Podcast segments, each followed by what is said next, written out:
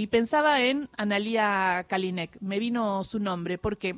Porque Analía es una maestra, es, licenciada en psicología, pero además es una hija que nació en el 79 en Córdoba, que fue mimada por, por su papá, eh, Kalinek, durante un montón de tiempo, pero que fue abriendo los ojos y se fue dando cuenta quién era su papá. Su papá era parte de un grupo de tareas responsable de secuestros, torturas y asesinatos y otros crímenes eh, catalogados de lesa humanidad durante la última dictadura cívico-militar y eh, en 2005 fue condenado. Hoy está en la cárcel, eh, creo, le voy a preguntar a Analía, pero pensaba en ella porque hizo todo su proceso de verdad siendo su padre, siendo su padre. Hola Analía, ¿cómo estás? Acá Gisela. Hola Gisela, un gusto estar charlando con vos. Bueno, ayer pensé mucho en vos por el tema mm. de la de este este acto homenaje que se hace en la legislatura de tinte negacionista. Te quería preguntar cómo lo viviste vos. Sé que sacaron un comunicado porque lo que no conté mm. también es que ella con otros hijos de represores armaron una organización muy pero muy eh, importante que se llama eh, la organización de desobedientes. Es que incluso sacaron ese libro extraordinario que se llama Escritos desobedientes. Perdón, y Analía, hola Analía, soy Ingrid Beck. ¿Cómo estás? Hola Ingrid, bien. Analia, gracias por el contacto. Publicó también un libro que se llama Llevaré su nombre, la historia, la hija desobediente de un, de un genocida. Eh, sí, en esa dirección vamos, ¿no? En Historias Desobedientes ya hace más de seis años que nos estamos, bueno, organizando, nos colectivizamos y un poco con el objetivo de esto, de poner a trabajar qué responsabilidad tenemos los familiares de genocidas, ¿no? De cara a una construcción colectiva, una construcción social y a lo que tiene que ver con este, con, con, la construcción de la memoria colectiva y con el repudio a estos crímenes ¿no? que cometieron nuestros propios familiares. Y ahí es donde le hablamos a Victoria Villarruel de familiar de genocida a familiar de genocida. ¿no? Victoria Villarruel, nosotros decimos, es una hija obediente del genocidio, ¿no? es una hija que quedó subsumida en esas lógicas criminales, en esas lógicas de silencio, en esas lógicas negacionistas de las cuales nosotros logramos desobedecer a partir, bueno, de una conciencia social que hemos asumido, escuchando a las víctimas, escuchando a las madres, escuchando a las abuelas, escuchando a los sobrevivientes, cosa que ella y tantos otros hijos obedientes de genocidas no hacen, ¿no? Entonces salimos a hablar también desde este lugar a decirle, mira, esto es posible si uno, este, este, supera estos, mandatos de, lógica familiar, de sagrada familia, de lealtades familiares y también asume un compromiso humano en última instancia y en primera instancia también para, con la sociedad en la cual vive, repudiando los crímenes que cometieron este, nuestros familiares.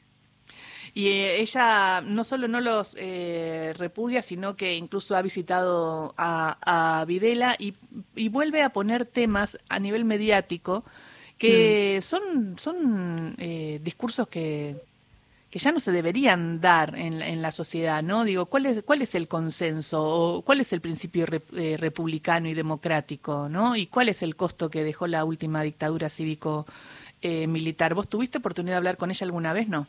No, no, pero son lógicas que siguen operando y que tienen como el huevo la serpiente ahí mismo, ¿no? En, dentro de estas familias que reproducen a nivel familiar estas lógicas institucionales que lamentablemente siguen vigentes dentro este, de algunos sectores más recalcitrantes, ¿no? De lo que son las Fuerzas Armadas y de Seguridad y que responden a pensamientos de, de derecha y de ultraderecha que hoy se ven encarnados en, bueno, nada, partidos políticos y referentes, este eh, como Victoria Villarruel que bueno que llevan a la práctica estos discursos que bueno que siguen vigentes digo más allá de todo el trabajo social que hemos hecho como como como país no y, que es un ejemplo también a nivel mundial este el avance que hemos tenido en materia de derechos humanos que es inédito en el mundo y que también hace que las familias de genocidas desobedientes estemos también hoy acá levantando las banderas de memoria, verdad y justicia, pero que bueno, que, que no obstante toda esta construcción social hay un núcleo duro que es importante poder decodificar, poder destruir, que sigue reproduciendo esta lógica, nada, que, que es autoritaria, que es este, profundamente patriarcal, que es profundamente jerárquica, de obediencia ciega, que reproduce estas lógicas conservadoras y de mandatos este, familiares de silencio y, negacionistas. Y hoy van a estar ustedes eh, a las 16.30. Ahí vamos a estar acompañando obviamente a los organismos de derechos humanos y también como sintiéndonos parte de una sociedad comprometida que no está dispuesta ¿no? a tolerar estos avasallamientos a los pactos democráticos que ya tenemos fuertemente consolidados ¿Y no sentís que también desde su lado ellos buscan todo el tiempo instalar la agenda y buscan que demos eh, ese debate y de alguna manera buscan eh, esta reacción?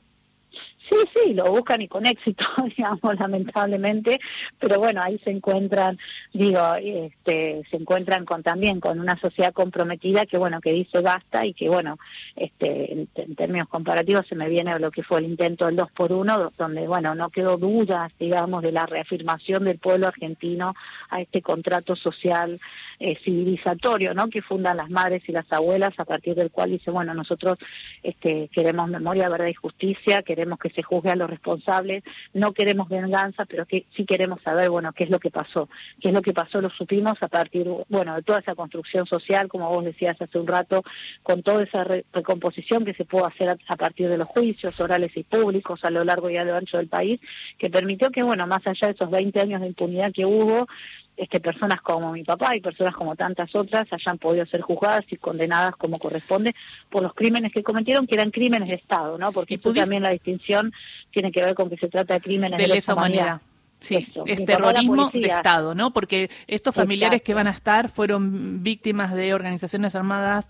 Horrible lo que les pasó. horrible, es terrorismo, pero es nadie, ya, es previo. discute el dolor de esas personas, ni mucho menos, pero sí uno pone en, en, cuestionamiento el uso político y demagógico que está haciendo Victoria Villarruel con ese dolor de esas personas que también hubiesen tenido este, necesidad de justicia si no hubiese sido el propio aparato represor el que secuestró, torturó y desapareció a los responsables en lugar de someterlos a un juicio justo, ¿no? Tal cual. Eh, habla eh, Analía Kalinek.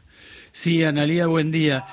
Te quería, te quería preguntar, ¿cuál es el momento de los hijos desobedientes? Como grupo, como grupo, ¿cómo, cómo están? Eh, si han, ah, ¿cómo están han crecido, sí, sí. Ah, bueno, bueno, el movimiento nace en Argentina en 2017, hoy ya hay un consolidado, un fuertemente consolidado, una historia de desobedientes en Chile, un Uruguay, en Paraguay, ah. tenemos una nieta de desobediente en El Salvador, se ha fundado una historia de desobediente en Brasil y ahora en noviembre estamos viajando a España y Alemania porque se está fundando en este momento una historia de desobedientes en España con descendientes de franquistas y también entramos en vinculación con varios descendientes de nazis. Digamos, es un movimiento lamentablemente genocidio hubo a lo largo y a lo ancho del mundo. Este, y bueno, lo interesante es que más allá de las generaciones y más allá de los contextos históricos, el daño que se genera también al interior de las propias familias de los perpetradores existe. Y bueno, la verdad que es un orgullo para mí como argentina y como parte también de este movimiento de derechos humanos poder decir que en Argentina nace este, una reflexión profunda y sincera de los propios familiares de los genocidas acerca de qué responsabilidad tenemos a nivel social y que se está expandiendo también a otros países y está llevando también luz y de alguna manera algo de recomposición social frente al daño que generaron, en mi caso mi papá, pero bueno, los, de los genocidas en términos generales. Eh, Impresionante dato ese, ¿no? Digo, la, la internacionalización del grupo, ¿no? Y a nivel personal, eh, sabemos que te costó incluso perder tu relación con tu hermana eh, y que en algún momento también tuviste la intención de declarar contra tu padre y Argentina finalmente lo permite o no lo permite, porque sé que otros hijos también estaban en esa lucha de poder declarar contra su padre y contar lo que sabían. Bueno, digo, acá es como operan fuertemente los, mandatos de silencio y lealtad familiar, ¿no? El, Código Procesal Civil y Comercial prohíbe que los hijos podamos declarar o testificar en contra de nuestros padres, excepto que el delito, dice el Código, haya sido cometido contra el propio hijo o un familiar de igual grado, ¿no? Nosotros argumentamos que los crímenes de lesa humanidad también nos lesionan a nosotros, los hijos, como humanidad, y en ese sentido este, pedimos que se nos permita declarar en los juicios, este, no obstante la negativa, digamos, este, eh, hemos eh, llevado nuestros testimonios a fiscales, a medios públicos, escrito libros, hay documentales al respecto, donde, donde queremos también contar y, decir lo mucho o poco que podamos saber, ¿no? Porque en este sentido también es ser responsables y no generar falsas expectativas. Nosotros lo que reclamamos es que ellos hablen y cuenten lo que saben, ¿no? Mm.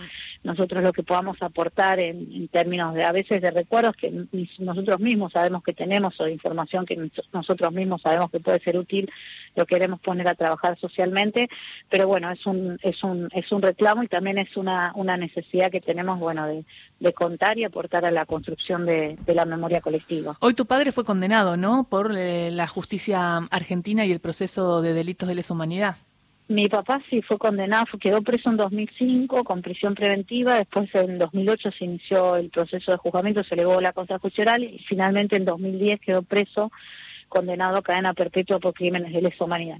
Y ahí preso desde la cárcel, cuando yo empiezo una militancia activa en derechos humanos y hacer público mi testimonio, él junto a mis dos hermanas menores, que yo digo, no es casualidad que las dos son personal civil de la Policía Federal y egresadas incluso del Instituto Universitario de la Policía Federal, inician acciones legales, me inician una demanda para declararme indigna, que es la figura legal que ellos encuentran para excluirme del acervo hereditario de mi mamá fallecía en 2015. Este juicio lo perdieron, hace unos meses se conoció la sentencia después de cuatro años de juicio, este, pero bueno, pone en evidencia estas lógicas que siguen imperando, ¿no? En estos sectores tan concentrados este, y tan conservadores, ¿no? De que, bueno, el que no piensa como yo hay que eliminarlo. Acá en el seno de la propia familia Analia no piensa como nosotros decimos que hay que pensar, entonces literalmente hay que eliminarla, ¿no? esto es lo, lo, que se lee, digamos, ni siquiera metafóricamente, sino literalmente del accionar y de cómo piensan y cómo operan estas personas, bueno, hoy también encarnadas en la, en la figura de Victoria Villarroel. Y la última eh, que eh, me recuerdo en aquel año cuando estabas armando historias desobedientes que los conocí, hicimos una nota en Telefe, contamos todo mm. eso y había algunas dudas de algunos organismos de derechos humanos porque claro, venía del eh, Analía es una desobediente y rompe eh, la regla en todo sentido. Entonces, con el tiempo, ¿cómo fue recibido historias desobedientes dentro de los organismos de derechos humanos y estos hijos de genocidas que decían basta? Yo creo que amorosamente, ¿no? Más allá de, los resquemores que pudieron haber surgido en un primer momento, que son atendibles, ¿no? Digo, frente a lo disruptivo, frente a lo incalculable, frente a lo improbable de que los propios hijos de los genocidas salgamos a levantar esta lucha, ¿no? Y acompañar a las víctimas de nuestros propios familiares frente a esa perplejidad que es entendible. Bueno, lo que pasó fue que a medida que nos fueron escuchando y nos fueron conociendo, también nos fueron abrazando y, hoy estamos ahí acompañando y, entendemos que también nuestro, nuestra presencia ahí es valorada también socialmente. Muchísimas gracias por esta charla, Analía. Estamos atentos y Radio Nacional va a estar también eh, cubriendo todo lo que suceda hoy a la tarde en la legislatura eh, y, esta, y esta necesidad de movilizarse para ir frenando toda esta estrategia de la ultraderecha y este pensamiento negacionista que se va instalando cada vez más. Dale, nos vemos ahí entonces. Un abrazo grande. Abrazo grande. Analía Kalinek, integrante del colectivo Historias Desobedientes, familiar de genocidas de memoria, verdad, y por la memoria, la verdad y la justicia. Es interesante.